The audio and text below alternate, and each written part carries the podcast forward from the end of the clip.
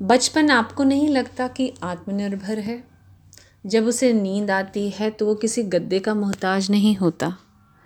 खुश होने के लिए किसी वजह की ज़रूरत नहीं होती। उसका मन आज़ाद पंछी की तरह होता है। वो हर बंधन से मुक्त है। उसकी ज़रूरत भर पूरी हो जाए, लालसा नहीं होती। याददाश्त सिर्फ़ मांगने भर तक रहती है। दिमाग में कल आज और कल का हिसाब नहीं चलता। कोई आडंबर नहीं। सहज पवित्र और प्रकृति सा निश्चल बचपन।